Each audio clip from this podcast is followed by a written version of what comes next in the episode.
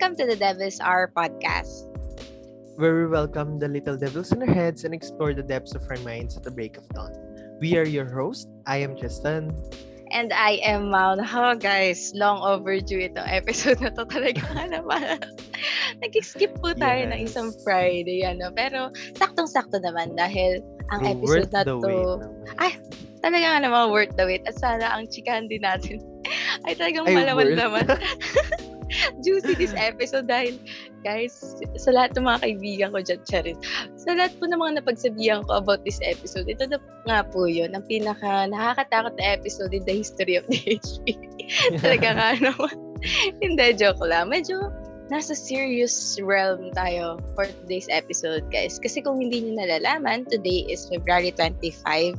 Uh, today, yes. we celebrate the 36th uh, year ng People Power Revolution na nangyari noong February 22 to 25 noong year 1986. Ayan. So, it Aray. is grabe, oh. Taray ko sa facts doon. Pero, mm. guys, parang dahil nandito na, na din naman tayo sa train of thought ng mga facts, it is actually one of the most significant, I guess, uh, events yeah. in our history ever, mm. di ba? Since nabalita din siya ibang bansa. And bukod doon, talagang monumental yung event ng people power sa ating bansa. At yes. medyo talaga nga namang kinakabahan ako for today's episode dahil, alam mo yun, I mean, kahit napapag-aralan natin siya sa school, masyado true. siyang in-depth. And I guess, true, ano, true. masyado nangyayaring history, historical revisionism sa ating era for today. Kaya medyo hindi natin talaga, alam mo yun, hindi natin alam kung tama ba yung facts na alam natin. Pero, as we delve into this episode, guys, magbibigay kami ng link sa baba ng mga pinagawa na naming sources yes. and all of that na pwede nyo din basahin kasabay namin para mas matuto pa tayo. Pero ikaw ba, Tristan, paano, ano ba ang nafe-feel mo for today's episode? Um, yung sa akin naman, um, medyo ano man siya, medyo actually medyo exciting. Pero syempre nakakakaba pa rin mm-hmm. kung um, kung anong mangyayari sa buong episode ganyan, kung ano yung mga possible na mapag-usapan. Kasi aside sa sobrang ano niya, sobrang serious niya and sobrang um parang significant sobrang ano niya, significant Totoo. sa atin. Mm-hmm. Um ano siya eh, parang isa siya sa mga bagay na actually, parang isa siya sa mga bagay na ano na nag-start ng marami pang mga bagay mm. and changes sa kung ano yung meron tayo ngayon like yung mga na-experience natin yes. ganyan um kung bakit uh, kung bakit may mga parang may mga history tayo ng ano ng um iba't iba ano pang bagay. Hindi ko siya masabi, pero ano, kung bakit tayo may mga history na ano, ng, kunwari may mga history tayo ng, may mga politi- yung mga uh, usapin sa political prisoners, yes. mga yes. ganyan. Ganun. So, sobrang interesting niya.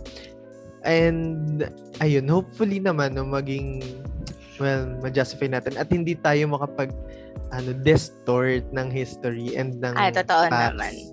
Diba? Oo nga naman. Dahil dito man sa podcast, dito man natin sinasabi na tayo ay tama. Ano, talaga nga namang True. nagkunan lang din natin ay mga sources na killing ka namin sa baba ng ay sa description ng yes. episode na to. Pero, ayun, that's for our intro for today's episode. So, side disclaimer lang, I guess, na take it with a grain of salt. Hindi po kami um, is history majors or professionals mm-hmm. and all of that. Pero we're just here to talk about People Power Revolution and that monumental event in our history dahil importante siyang pag-usapan. Mm-hmm. Hindi lang dahil election, pero every year dahil talagang in the past six years, talagang finish natin ano na talagang magkaroon ng people power na para mapatalsik ng dapat patalsikin pero hopefully ano mas maging maayos ang padating na May 2022 para hopefully yes. naman hindi na maging ano uh, solution pa itong malaking ano na to, movement na to para magpatalsik ng mga leaders ng bansa natin. Yes. But anyway, pero ayun na nga, dahil medyo mahaba-haba na itong pag-uusap natin ng ating mga fears for today's episode, Cherry.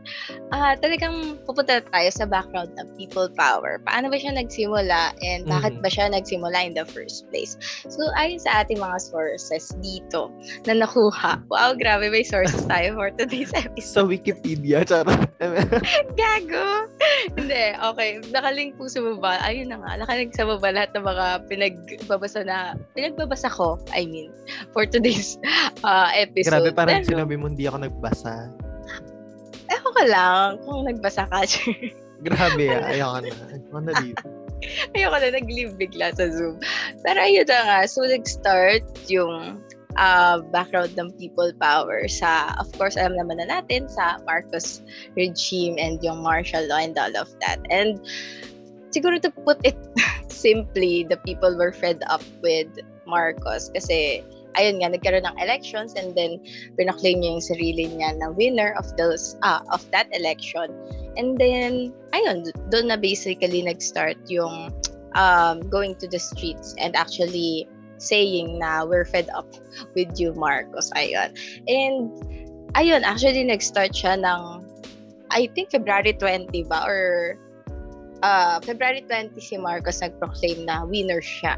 And then, True. February 22, I think, nag-start yung actual na pagpunta ng mga tao dun sa streets. And then, na February 25, which is 36 years from now, na paalis si Marcos sa kanyang uh, pwesto. Ayun. Ano bang gustong idagdag doon sa background natin,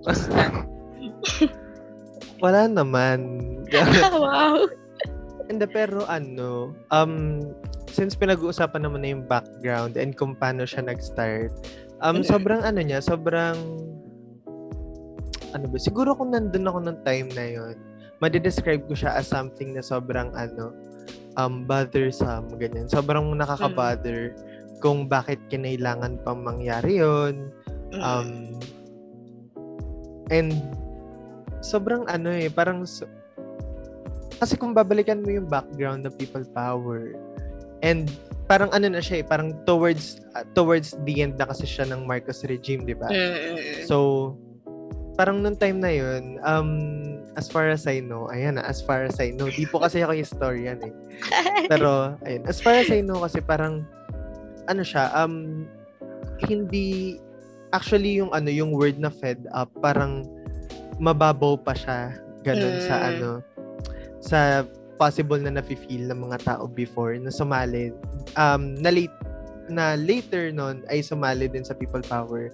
Kasi, ano siya eh, hindi siya hindi siya yung simpleng ano eh, parang hindi siya yung simpleng nakakapagod na harap-harapan ka ng ano. Mm. O hindi siya ganoon eh. Parang ano siya, parang um, may konting siguro kung madedescribe natin si konting may galit na konting mm. inis kasi alam mo yun parang before dun, especially dun sa ano sa Marco uh, sa martial ng mga Marcoses 'di ba maraming marami silang mga family members na namatay marami silang mm. um, mga hinuli marami silang na experience so it's really um etong people power ay isang ano lang, isang output ng mix um mix up na emotions na ilang years nilang dinala, 'di ba? Hmm.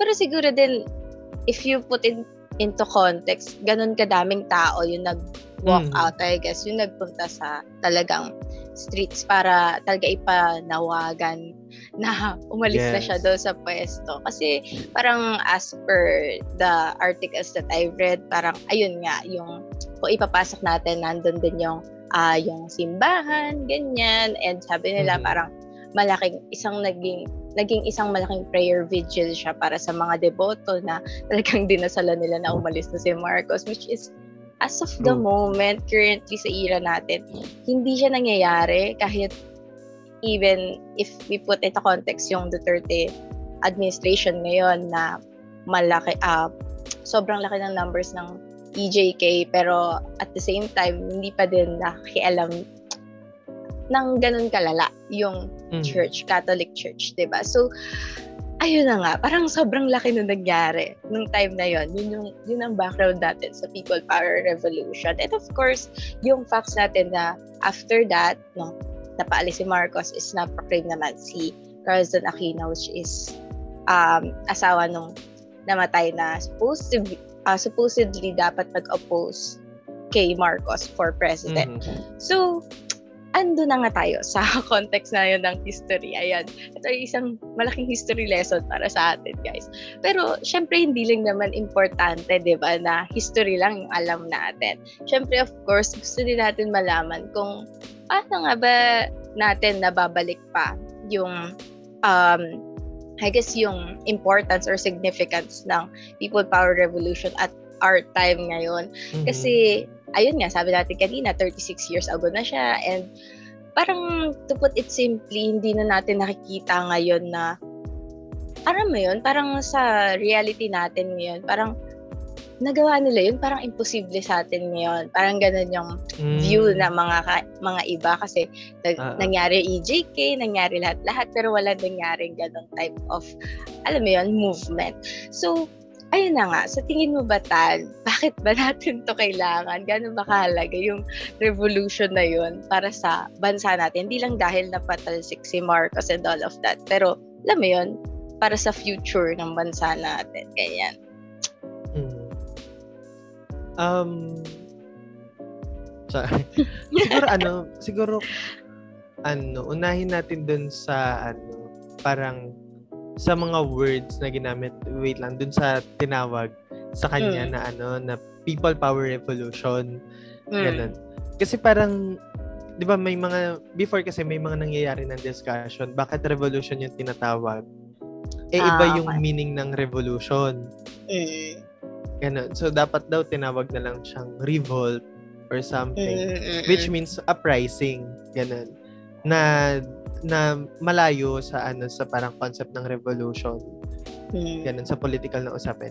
So parang ganun siya. So yun nangyari kasi people power um ayun yung sa EDSA 1. Um ano lang siya para lang nag nagkaroon ng uprising yung mga tao, ganyan lumabas yeah. sila, no. Um nakalaunan ay natapos din once na ano na umalis na si Marcos at lumipad papuntang Hawaii. Mm. Ganun. 'Di ba? Tapos ayun, so ano siya, parang sobrang historical niya kasi nga katulad nga ng sabi mo kanina, parang yun yung time na sobrang daming tao yung sumali, sobrang taong da, uh, sobrang marami yung tao na lumabas tapos talaga meron silang isang goal in mind which mm. is pabagsakan si Marcos or paalisin sa pesto si Marcos. Paalisin. Um. Oo. 'Di ba? So sa ganun na ano, pag sa ganun na pagtingin, parang makikita mo kasi na ano, makikita mo na yung ganung bagay, ano siya eh, parang um ano ba? Yung ganung bagay kasi is something na katulad nga sabi mo kanina, malaki. Tapos ngayon hindi natin siya ano, 'di ba? Parang hindi natin siya ah, naiisip na gawin or something. Parang nakikitang possible. Oo, oh, nakikitang possible pa. Ganyan. So, ang sa akin naman, parang, ano kasi, pag tinitingnan ko yung People Power Revolution or yung EDSA 1, um, ano siya eh, parang, ano ba, it's, it is something na kaya naman natin gawin. Which is mm. true. Mm-hmm. Kaya talaga natin siyang gawin, 'di ba? Katulad niya nung mga nakaraan, 'di ba? Ang daming tao yung lumalabas um, para sumuporta sa mga kandidato na gusto nila sa mga proclamation yes. rally, di ba? Napupuno nila yung isang buong kalsada. So, from there, makikita natin na kaya natin siyang gawin. But the question is, um, meron ba tayong sapat na reason or meron ba tayong meron ba tayong parang sapat na will para gawin yung ginawa nila before? Mm. Ganun. So, kaya kaya for me, sobrang mahalaga na ano yun, na pag-aralan natin siya or mapag-usapan yung EDSA 1. Mm. Kasi even though na ano, even though hindi hindi tayo same ng ano, hindi tayo same na same ng, ng pangyayari. Kasi sa kanila, nag-declare ng martial law, na matagal ng martial law. Mm. Kaya kat, katulad ng sinabi natin kanina, nandun yung mga ano, nandun yung mga pent-up emotions, nandun mm. yung mga, may sarili-sarili silang rason kung ba't sila sumali sa people power um, no EDSA 1. Tapos ngayon, hindi naman ganon. Hindi tayo nagkaroon ng ano ng matagal na martial law, 'di ba? Hindi Or tayo feelings. Mm. 'Di ba? May iba-iba tayong may iba-ibang nangyari sa atin. Ganon and even even with the pandemic, hindi tayo lahat ay nakaranas ng same emotions na naranasan ng mga tao before or yeah. ng same experiences. 'Di ba? Kaya kailangan natin siyang pag-aralan. Um hindi dahil hindi dahil nararanasan natin yung same experiences and context nila before, pero nakikita natin yung resemblance. Hmm. Um nakikita natin yung resemblance ng nangyayari before sa nangyayari ngayon. Hmm. Ganon. Pero hindi ko sinabing, hindi ako nagsisimula, hindi ko sinabing ngayon, ganyan. Lumabas Uh-oh. tayo ngayon. Sinasabi ko lang na, um, it's actually, katulad lang mga sinasabi ng mga history, ano, mga history professors natin, ng mga history teachers natin, na, ano, hindi, hindi dapat natin sinasabing past is past mga ganon. Mm. Kasi sa pag-aaral ng kasaysayan, nakikita natin na yung mga nangyayari sa past ay laging bumabalik sa present in different forms, in different contexts. Mm. Pero nandun yung same na struggle. Um, mm. lagi laging nag-struggle yung mga tao, laging kalaban ng mga tao yung mga um na, mga mas nasa matataas na classes, mm. mga ganon. So ayun, kaya alam mo yun, kaya mahalaga siyang ano eh, mahalaga siyang gawing topic no hindi lang hindi lang yung simpleng pag sinabi mong EDSA 1 namatay si Nino naging si ah, si Cory naging president mm. hindi lang siya dapat ganun dapat mas ano tayo mas nagkakaroon tayo ng in-depth na conversations mas matataas na um, diskurso para para makita natin 'di ba yung yung totoong importance niya for us ganun mm. Siguro din ano, maganda din pag-usapan. Ayun nga, dahil sinabi mo yung sa relation ng mga Aquinos. It's because parang after that, parang ang, well, rampant kasi yung disinformation sa atin ngayon. Lalo na mm. pag, alam mo yun, mahirap kasing aralin yung history in itself. Kasi some people think it's boring, some people think it's in the past, so why bother anyway? Parang, ngayon kasi, parang kapag binabanggit natin yung people power revolution, it's it always boils down to Cory, ganyan. Kung paano siya naging symbol of, True. I guess, freedom, ganyan, um, ng, ayun, ng freedom ng Philippines sa Marcoses, ganyan. And in fact, parang, I guess in my opinion, ginawa lang naman siyang, alam yun, imagery of um, another uh, parang rising force na gustong mag-control sa Philippines that time. And the people were vulnerable. Pero kasi at the same time, nandun din yung hope, I guess, sa mga tao that mm. time na kapag kapag hindi na patalsik si Marcos, paano na yung mangyayari? Kasi nga, ayun nga, kagaya ng sinasabi natin kanina, it is, it was a collective struggle talaga all those years ng Marcos regime mm. na talagang alam mo yun, parang hindi naman natin sinasabing tiniis, pero na-experience nila lahat yun. Kasi kung hindi siya tiniis in a way na wala silang ginawa para ma-stop yun. Kasi even before people power, di ba, we have those um, activists ganyan na talagang ano sila collectively silang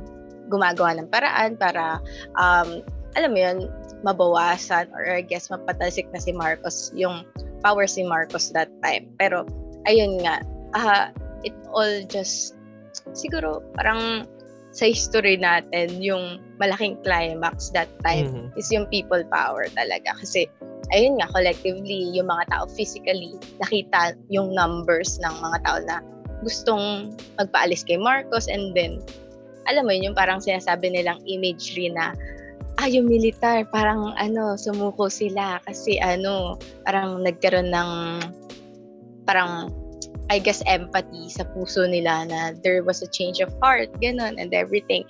So, nakikita natin na merong mga iba't ibang narratives, I guess, yung iba't ibang mm. tao about people power revolution. Pero um, kung pag-aaralan kasi siya sa school, masyado siyang alam mo yun, it's hard to take in kasi una sa lahat, parang bata pa tayo nung pinag-aaralan natin true, siya sa HEC kasi parang shoot, okay, ano, pinatasik niya si Marcos kasi namatay yung ano, asawa ni Cory, ganyan.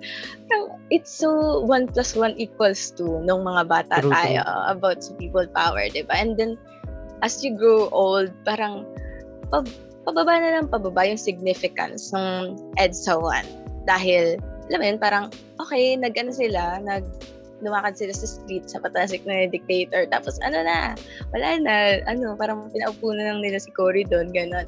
Parang there's really something, I guess, ano, bothering din sa way ng kung paano natin inaaral yung mga ganitong moments in our history. Kasi, alam mo yun, parang ngayon nakikita natin, well, hindi na lang di tayo mag-sugarcoat na, alam mo yun, merong mga tao na talagang binababa nila yung yung quality, I guess, nung nangyari ng Marcos regime, ng martial law, ganyan, parang, ay, wala lang yun eh, 10 years lang yun, ganyan, ng ano, pagsasuffer.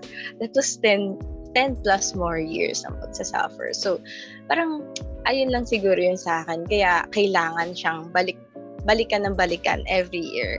That was the significance, I guess, na-realize ko.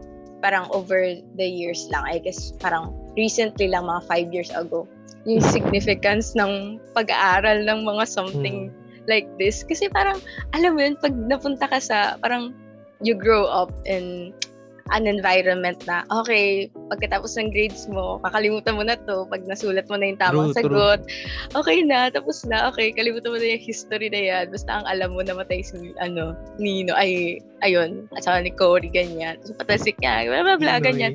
Diba? Parang, ano, parang there's something, parang sobrang naaano siya, not the textbook, actualize, ganun, I guess, kung may word man na ganun, yung, yun nangyaring history. Kasi, ewan ko, parang ngayon sa perspective ng mga tao, yung history na nangyari noon, parang tinitreat siya as fiction something. Ganon. Parang, hmm. ah, nangyari na sila dati, tapos na sila, wala na naapektuhan ngayon, something like that. So, I guess for me, yun yung significance ng kung bakit kailangan pa din siyang balik-balikan. And every year din, parang every year kailangan kong balikan yung history na yun. Kasi alam mo yun, parang it's hard to, I guess, engrave it in yourself kapag yung people around you are not really uh, giving importance to it or that um, hindi talaga siya necessarily pinag-uusapan kapag hindi around this time na bumabalik yung people power, ganyan, kapag wala kang mga tao sa paligid mo na talagang nag engage sa discussions about it. Ganon. So, ayun na nga, nabanggit na natin kanina yung about sa disinformation, ganyan. Siguro malaking part din kasi ng kung bakit kailangan natin pag-usapan and kung bakit din natin naisip na gawing topic yung people power kahit medyo mahirap talaga siyang topic for today's episode. Dahil, ayun nga, ngayon, alam naman natin, parating na elections, ganyan. Yes. And then, there's, parang, there's a wide array of disinformation or alam mo yun, parang fake news, ganyan. Dahil ngayon, parang mm. nakikita ulit natin yung mga political parties, nagkakasiraan ulit, tapos ababalik nila yung mga certain historical events sa bansa natin, tapos nire-revise nila for their own good, ganun. Para lang for this specific candidate na alam mo yon parang nagusto nilang manalo. Ayun. So, anyway, ayun nga, taon-taon talaga, parang nangyayari tong disinformation na to about sa uh, people power revolution. Ayun. And parang, paano ba natin siya, ano, siguro ayun nga, dahil napag-usapan natin niya about sa school kanina and talagang napatango hmm. ka talaga doon ano, ano ba sa tingin mo yung parang mali?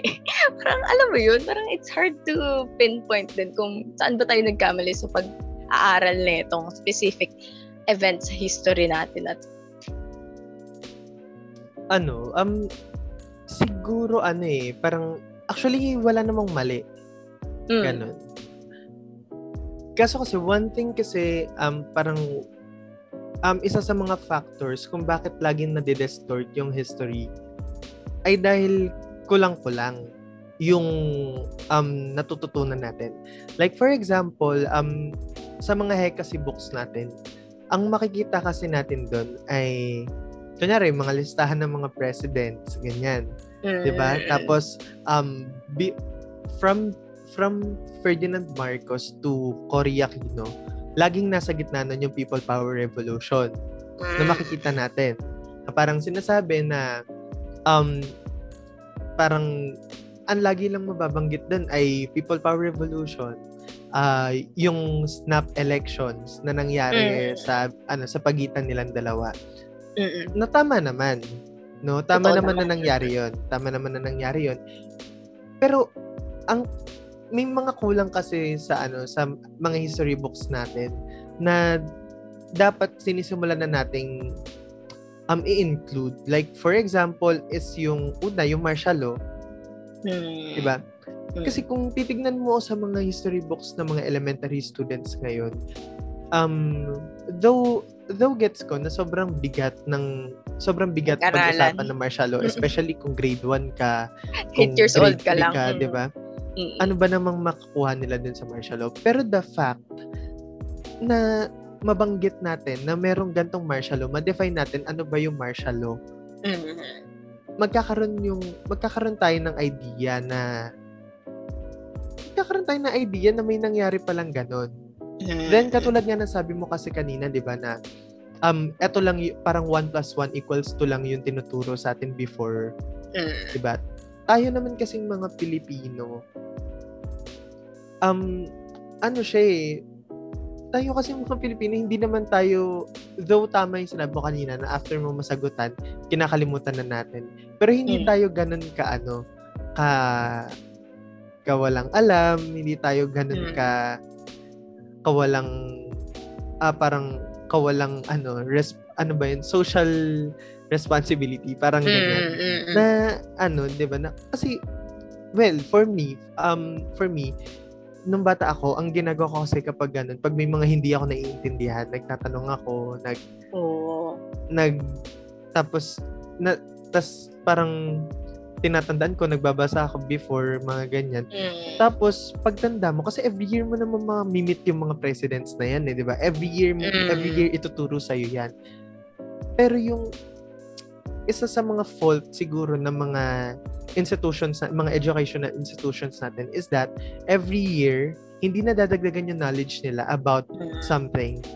Mm. 'Di ba? Parang kung ano yung tinuro sa iyo about kay Marcos at saka about kay Cory simula grade 1, yun yung mapapakinggan mo until grade 6 ka. And mm. the worst is until high school ka. So, walang mali. Walang mali dun sa mga tinuturo. Well, may mostly, lang lang. mostly, ha, walang mali sa mga tinuturo. Pero lagi may kulang. Mm.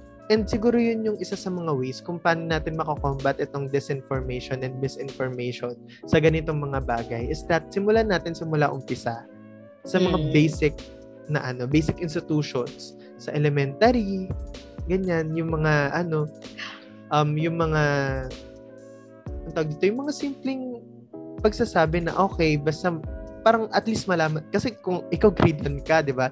Wala ka naman pake. Pero at least every year mong Alam maririnig mo. yung mm-hmm. word na martial law. Pag tumanda ka naman, mas magigets mo eh, di ba? Mm-hmm. Kasi gano'n naman eh. Gano'n naman sa atin. And, ayun, siguro lagi tayong magsimula. Parang makakombat talaga natin tong mga to sa pagsisimula sa umpisa sa mga basic institution. Mm. So mm. aside dun sa aside sa pagtuturo sa atin simula bata ng ganitong mga bagay, ang pangalawa is magbigay tayo ng mga mga options. Mm. Ganun sa mga tao, parang um mga mga options na ano na madaling abutin, madaling puntahan, madaling basahin, madaling maunawaan. Mm.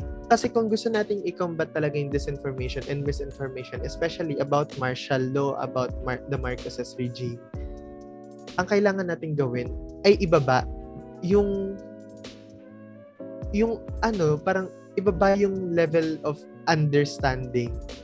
Hmm. Tama ba yung word? Tama ba yung term? Pero ibaba yung ano. Level parang, of interpretation, kasi, ganon, I guess. Oo, interpretation, hmm. interpretation. Hmm. Na parang, kasi ano bang maiintindihan nila, di ba? Pag, pag sinabi natin yung mga terms na hindi naman nila alam. Paano nila mm. maiintindihan yon? What more kung nabasa lang nila? Mm-hmm. In English pa yon mm-hmm. 'Di ba? So, ibaba natin lagi. Ibaba natin, maganap tayo, mag-produce tayo ng mga contents, mag-produce tayo ng mga discussions, mag-organize tayo ng mga discourses na ganun yung level para kasama sila mm. sa usapin. Totoo yan. Alam mo yung isa sa pinaka na parang parang I guess sobrang na-appreciate ko na ano na parang discovery I guess ngayong pandemic is yung ano, kung alam mo yun, yung parang video na ang title is How would you explain the martial law to your kids? Hindi ko alam kung yun yung tamang title, pero I guess ganun yung ano niya. Parang ganun yung premise niya, ganun. Mm, mm. Uh, ililink ko sa baba kung ano man yun, kung mahanap ko pa siya. Ayun. Pero, ayun, yung sa mga sinasabi mo kanina about dun sa ibababa natin yung parang level of pag-discuss ng mga specific topics na to yeah. sa mga, alam mo yun, sa mga mas bata or sa mga, or worse, I guess, or mas mahirap ay dun sa mga matatanda na pero parang mahirap pa din sa kanilang maintindihan or I guess matanggap yung mga specific facts na yon. And wala lang, parang naalala ko lang bigla yung kung alam niyo yung sa YouTube, yung parang gumagawa sila ng content na yung mga professionals dinidiscuss sa mga iba't ibang levels ng tao. Yung specific uh, profession nila. For example, ako, doktor ako, neuro, neurosurgeon, ganyan. Tapos, meron akong five levels ng tao na pag didiscussan ng topic about kung tungkol saan din neurosurgeon. Sa so, una, sa bata 8-year-old. Tapos pangalawa, sa 13-year-old, so middle school. Then pangatlo, mm. sa high school, then sa college, and then sa parang medtech, ganyan. Something like that. And wala lang, siguro it's going to be really helpful kung meron tayong mga ganong types of content na pwedeng panoorin. Alam mo yun? Kasi sobrang ano niya ngayon, ayun nga, nabanggit na natin yun sa TikTok and everything, sa YouTube, ganyan. Madaling i-manipulate yung mga iba't ibang bagay, lalo na yung mga media sources, yung mga I guess proofs, quote-unquote proofs na nagsasabi na ito yung mga specific facts, ganyan. Kaya, mm. ewan ko, parang kailangan natin as a nation, as a nation, kailangan natin gumawa ng plano kung paano nga ba natin mako-combat itong, alam mo yun, disinformation na nangyayari. Yes. Pero ayun na nga, speaking of uh, disinformation. So, for today's segment, ngayong episode na to, ang ang segment natin ay debunking the misconceptions. Talaga nga naman, di ba? Wow, hindi talaga naman. tayo, hindi tayo nagpapahinga talaga for today's episode. Pero okay, itong mga misconception na to ay yung mga misconception na um, lagi na bring up tuwing may commemoration ng martial law or uh, people power revolution and yung mga um, I guess, events sa history natin na may commemoration na re, uh, related dun sa mga events na yon. So, unang misconception was that it was bloodless and peaceful. I guess dito yung um, mula dun sa martial law hanggang dun sa people power revolution. So, ayon sa ating mga sources na kinuha dito. No, may source. Hi, may sources ako. Totoo naman na parang ano, parang dun sa People Power Revolution, nagbaba ng armas yung mga militar, ganyan. Pero hindi necessarily ibig sabihin nun yung mga events na nag na nangyari before that People Power Revolution ay bloodless na, ayun nga, under pa ng Marcos regime. So, kung matatandaan natin, meron tayong sinasabi kanina na parang uh, culmination of grief, ganyan. Yung mga nangyari ng martial law, talagang nagsama-sama sila lahat ng mga killings, lahat ng torture, ayan, lahat na nangyari nung martial law or Marcos regime, talagang naipon yung feelings ng mga tao. And nung People Power Revolution, nag, uh, kumbaga, nag-translate into um, the people power, ayun nga, sa streets, yung talagang collective nilang emotions. Mm uh, over the na over the years ay naipon nila. Pero ano bang masasabi mo dito sa misconception na ito na bloodless and peaceful daw? No, charot. Sinagot agad eh, no? Um, uh, ano naman, parang though wala ako nung panahon na yun kasi most will argue na wala ka naman nung time na yun hindi ka naman uh, buhay nun. Kahit nga nanay mo baka hindi pa buhay nun. Ganyan. Mm. estudyante ka pa lang bata ka pa lang anong alam mo?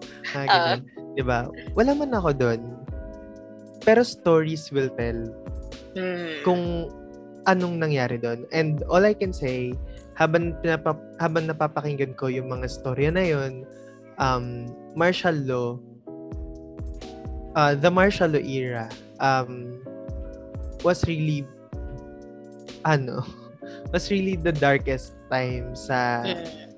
ng history natin no? Um sobrang ano niya sobrang madugo no? At siguro masasabi nating peaceful for those na hindi na experience. Hindi na experience no? Kasi kasi I won't invalidate naman yung mga sinasabi ng iba na kami, wala naman kami noon, wala namang nangyari sa amin, kumakain naman kami ng maayos noon. Diba? Hindi ko i-invalidate yon kasi stories nila yun eh. Kasi yung pinanggagalingan ng mga opinions ko, ng mga sinasabi ko, ay stories din ng iba. Mm. Diba? So, it could be peaceful sa kanila, sa mga buhay nila, sa families nila. And mm. thankful naman ako na hindi nangyari hindi sa kanila experience. yun. Diba? Totoo. Pero, hindi natin pwedeng tanggalin yung fact. Um, hindi natin pwedeng i-deny yung fact na may mga buhay talaga nawala, may mga may mga may mga dugo na may mga dugo na makikita ka talaga doon, 'di ba? Um, may mga hindi makatulog sa gabi. Pero totoo 'yun, do. Uh, parang peaceful is really one of the most opposite words na pwede mong i-describe yes. yung era na yon kasi hindi lang dahil mm. sa mga narratives ng na nakikita natin today or na nalalaman natin today pero even the facts itself na pinapresent sa atin sa school ganyan mm is, alam yun, parang nakakautal siya isipin na pero mga taong nag-iisip ng gano'n. Pero ayun na nga, dahil nabanggit mo na yung sa martial law na parang gawa-gawa lang yung mga mga ano na yun, mga narratives or mga stories ng victims ng martial mm. law. Ang second misconception naman natin is, uh, was that martial law as the dark part of our country's history was twisted and invented parang, ayun nga, kagaya ng nabanggit mo kanina na parang gawa-gawa lang naman daw yun, mga ganyang mm. type of things.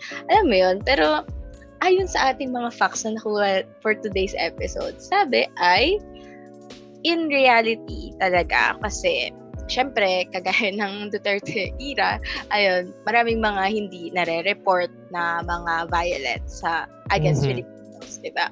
Pero sa pagkakakuha dito sa isang report is that 70,000 people were imprisoned, yes. 34,000 were tortured, and at least 3,000 were the victims of extrajudicial killing. Ito ay dun pa lang sa report na, alam mo yun, parang alam natin na report sila itong mga cases na ito. So, parang dito pa lang sa, alam mo yun, meron tayong statistics na hinihingi nila lagi tuwing mga nasa ganong argument.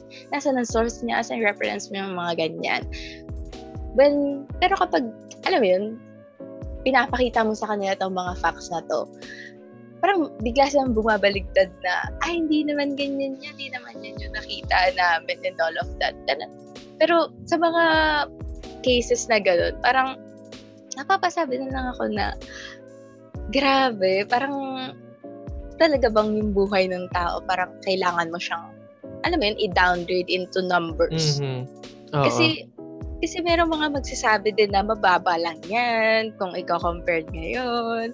Alam mo yun, yung mga mm. ganong type of things na parang God, where's the humanity in all of these discussions? Kasi sobrang sobrang nakakatakot na narrative yung nakikita natin ngayon na meron pa din mga tao and madami pa din sila na nagsasabi mm. na invented yung mga nangyari ng martial law and that it is and bukod doon yung worst na nakukuha natin ngayon is that there are actually benefits to martial law more than the, alam mo yun, yung parang um, mga nakuha nating talagang tragic uh, killings and cases mm. um, behind it.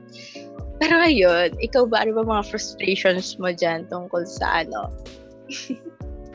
well, kung kanina, sobrang frustrated, ganun. Kasi ang usapin kanina ay, ano, parang mga buhay, mga ganyan. Mm. Well, ngayon, yung sa fact na sinasabi nilang twisted or invented daw yung martial law, yung mga nangyari ng martial law. Katulad nga ng sabi mo kanina, na meron tayo, ano eh, meron tayong mga pwedeng basahin, pwedeng ibigay sa kanila, no, para patunayan na hindi siya twisted and invented. Mm. No. Siguro magkakatalo tayo dun sa sa ano eh, sa twisted na narrative. Pero dun sa invented, marami na tayong resources na pwedeng ipakita na magpapatunay na totoo yun, na mm. nangyayari yun. Maraming mm. stories, marami na tayong, um, mara- marami nang available online eh. No? Pero yung fact na twisted kasi, it would take time na um para id, para ano, para pag-usapan. Especially kapag kapag ang alam lang natin tungkol sa martial law ay ano ay si Marcos, ganyan, yung mata, yung mm. piso, one dollar, yung mga ah. ganyan, di ba? Tapos, kung ganun lang yung mga alam na, alam ng mga tao, ganyan, tapos tayo na may mga resources, it would take time, especially for us, na kailangan natin basahin syempre lahat. Mm. No, tapos tsaka natin ibibigay sa kanila na okay, ito yung nangyari talaga, ito talaga yung nangyari. Tapos syempre sila hindi pa nila hindi pa sila maniniwala. Um it would take time then for them para maniwala tsaka para ma-realize sa sarili nila. No. Pero yung um isa naman sa ano parang sa mga ganitong bagay, medyo hopeful naman ako kasi ano eh, kasi at least sa especially sa generation natin, at least marami na yung naniniwala na nangyari yung martial law. Talagang diba? alam. Marami na yung marami na yung nagsasabi na okay, may martial law. Pero marami pa rin mag-argue na ano naman? Ano mm. naman kung may martial law? Pero at mm. least yung fact na alam nilang nagkaroon ng martial law, medyo okay na yun. Check na yun, check. So, well, ang kalaban na lang natin ngayon is yung mga twisted na narratives, yung mm. mga distorted na stories na napapakinggan lang nila from people na naka, narinig lang din tong mga kwento na to. So, parang medyo hopeful talaga ako ngayon na marami sa ating nakakaalam na na may martial law.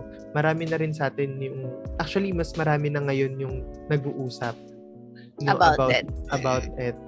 'di ba? So ang goal na lang natin ngayon is itama mm. or parang kumpletuhin yung mga stories, yung mga um yung mga facts na alam ng mga tao.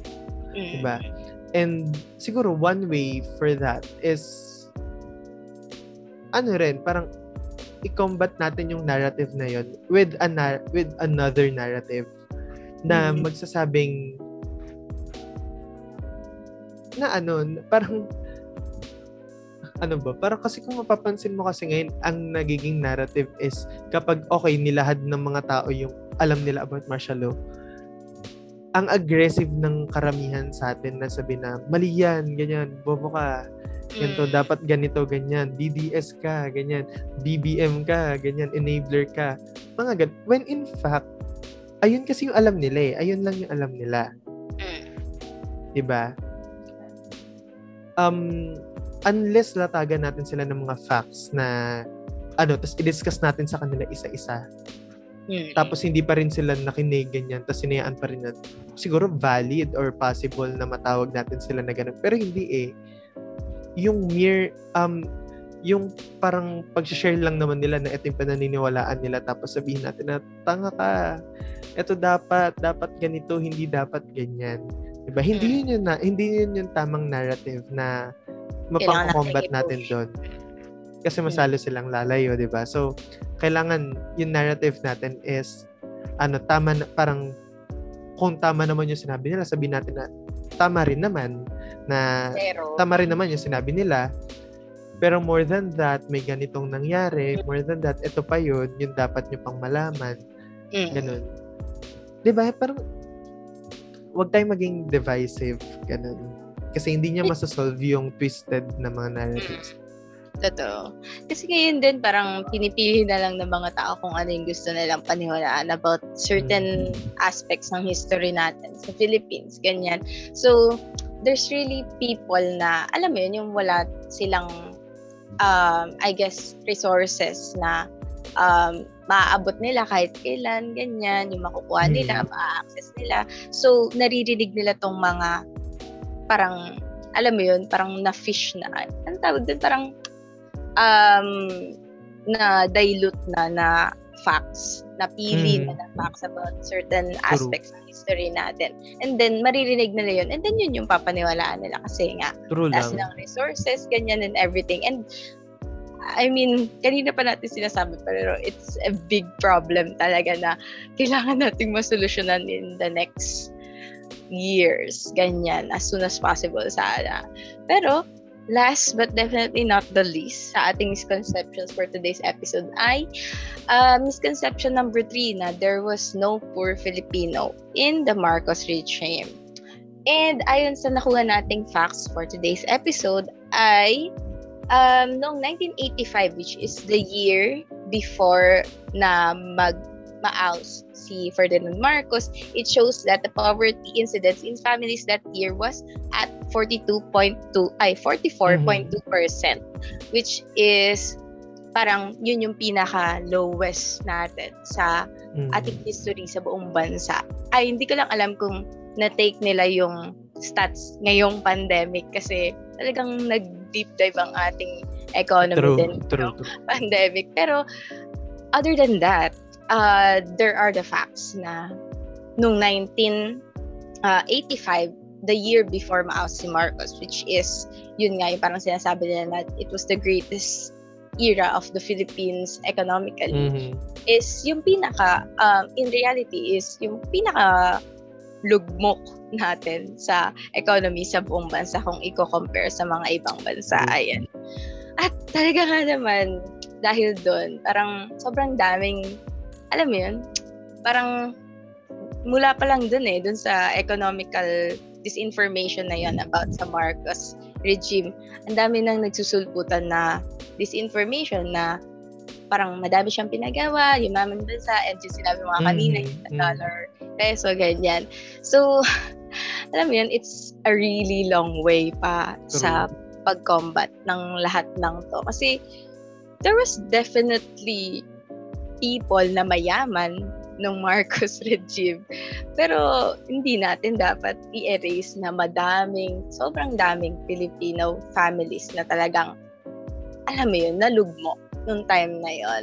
There was a lot of underemployment, there was a lot of unemployment, maraming, I think, marami ding nag-over sees after that. So, mm-hmm. parang alam mo yun, sobrang daming aspects na kailangan i-take in consideration in discussing this narrative. Kasi madaming, ang kinakombat ngayon is yung infrastructures, ganyan, and hindi niya mapapantayan. Hindi mapapantayan ng mga naggagandahang CCP or naggagandahang alam mo yun, parang infrastructure sa pinagawa that time. Yung mga mm ano, yung talagang katotohanan na madaming mahirap nung time na yon.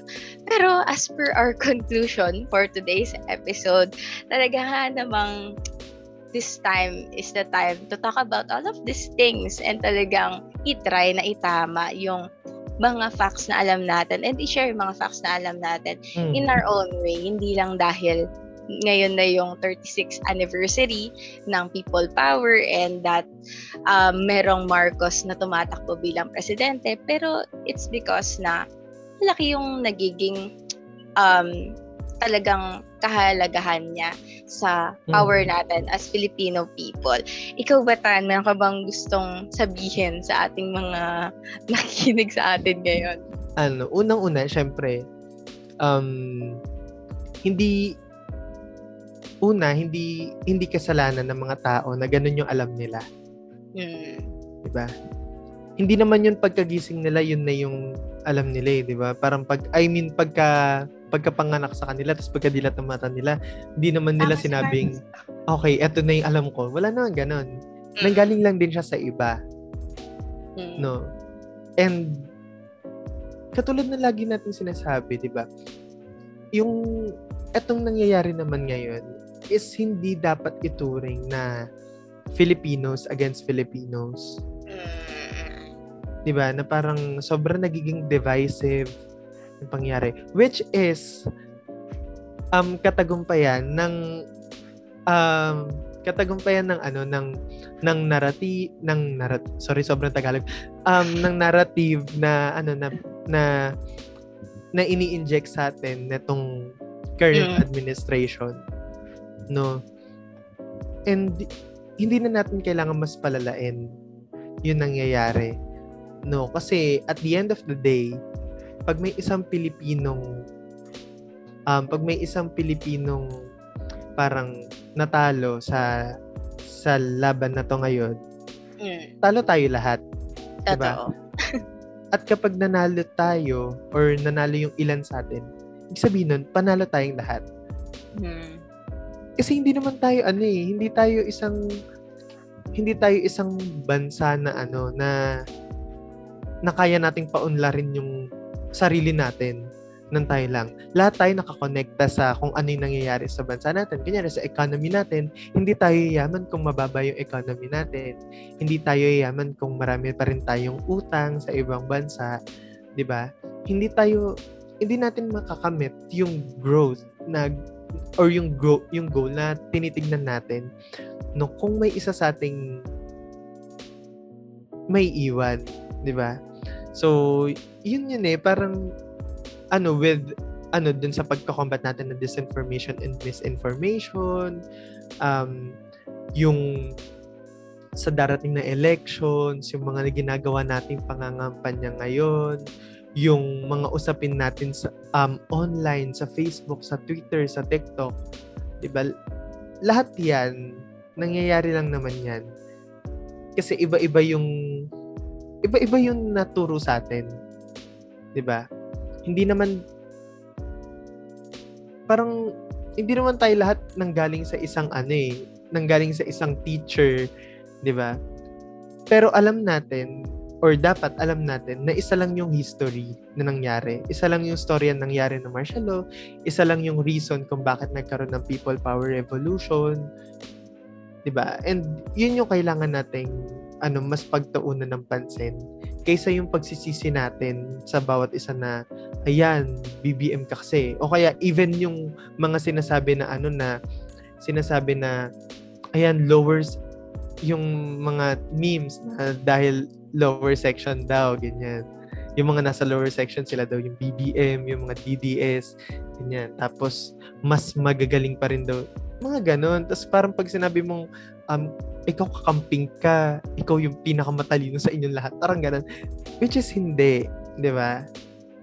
Um ilan lang 'yun sa mga ilan lang 'yun sa mga laban na dapat um dapat nating um inaayos ganun. And also siguro yung ano, siguro lagi sa panahon naman kasi ng pagko-commemorate natin sa People Power Revolution, hindi naman yung ano eh, hindi naman hindi naman yung usapin doon ay kung dilawan ka ba, kung ang kamao mo ba pag ganyan, yung parang Duterte sign, ah, ang kamao mo ba ay naka-peace sign para kay BBM. 'Di ba? Hindi naman ganoon. Sa panahon ng people um ng pag an natin, pag-remember natin, sa pag-aalala natin sa People Power Revolution, yung yung main goal naman yan ay para ipaalala sa atin na once na once in our history, in our long history, nagsama-sama yung mga tao, sama-sama yung mga Filipinos para mag-oust ng isang diktador, mag-oust ng isang um, mapang-abosong presidente, no? And that is our victory. Ganun. Siguro yun yung magandang alalahanin natin kaysa yung maalala natin na dilawan, ganyan, ano ka, Maka Aquino, ganyan, Lenny Lugaw, mga ganun. Oh. Diba? So, parang ganun, dapat ang alalahanin natin is kapag magkakasama tayo, no? Kapag ginagawa natin yung mga bagay collectively, napagtatagumpayan natin lahat. 'Di ba? So, yun lang naman ang aking um, happy thought today. happy thought ba talaga? Pero, okay, dahil dyan, talaga nga naman punong-puno. Ewan ko kung bakit ako natakot for today's episode, pero talaga naman pinuno ni Tristan ng diskusyon para dito sa People Power Revolution episode natin. And guys, ayun na nga, kagaya ng kanina pa natin sinasabi, talaga namang kahit mahirap, guys, talagang magbasa tayo and um, parang we owe it to ourselves to be informed and to mm-hmm. take an action, to be informed talaga with the facts that we need to know about our history and coincidentally about our future. Ayun na nga. Yun lang naman for today's episode. Yes. Kaya naman, no, um, siguro bago tayo magtapos sa ating episode, um, I just want to share with you guys yung isa sa mga bagay na or katulad sabi kasi natin kanina, 'di ba, ibaba natin yung level of interpretation sa mga bagay na mm. ganito para mas maintindihan siya ng lahat. So, gusto ko lang naman i-share sa lahat. Siguro ilagay na lang din natin yung link sa baba nito. No, so this is um yung online exhibit ng sinasabi ko kanina na for democracy and human rights. So para sa mga nakikinig, um you can just go to their website. So it's f fdhr dot cyan c y a n pilipinas.org. So andun na yung andun na lahat no and sobrang anya na sobrang um, naka-summarized and everything. Sobrang madali siyang maintindihan. And with that, no, if you still want to um to hear us, well, you can always um suggest um topic uh, topics for DHP. No, you can always message us on our social media accounts. Hmm. So that's at devil our uh, at devils uh, our pod. Pod. so walang cast. So pod lang. Again, that's at devils our pod on um, Facebook, Twitter, YouTube, and on your favorite podcast streaming apps. Tama. And of course, guys, we upload every first and third Friday of the month. Ngayon lang medyo iniba natin dahil, ayun nga, yes. commemoration of people power. Pero, with all of that said and done, again, we are your hosts. I am Mao. And I am Tristan. And always remember, you never know what you'll get from the Devil's R. Bye. Bye.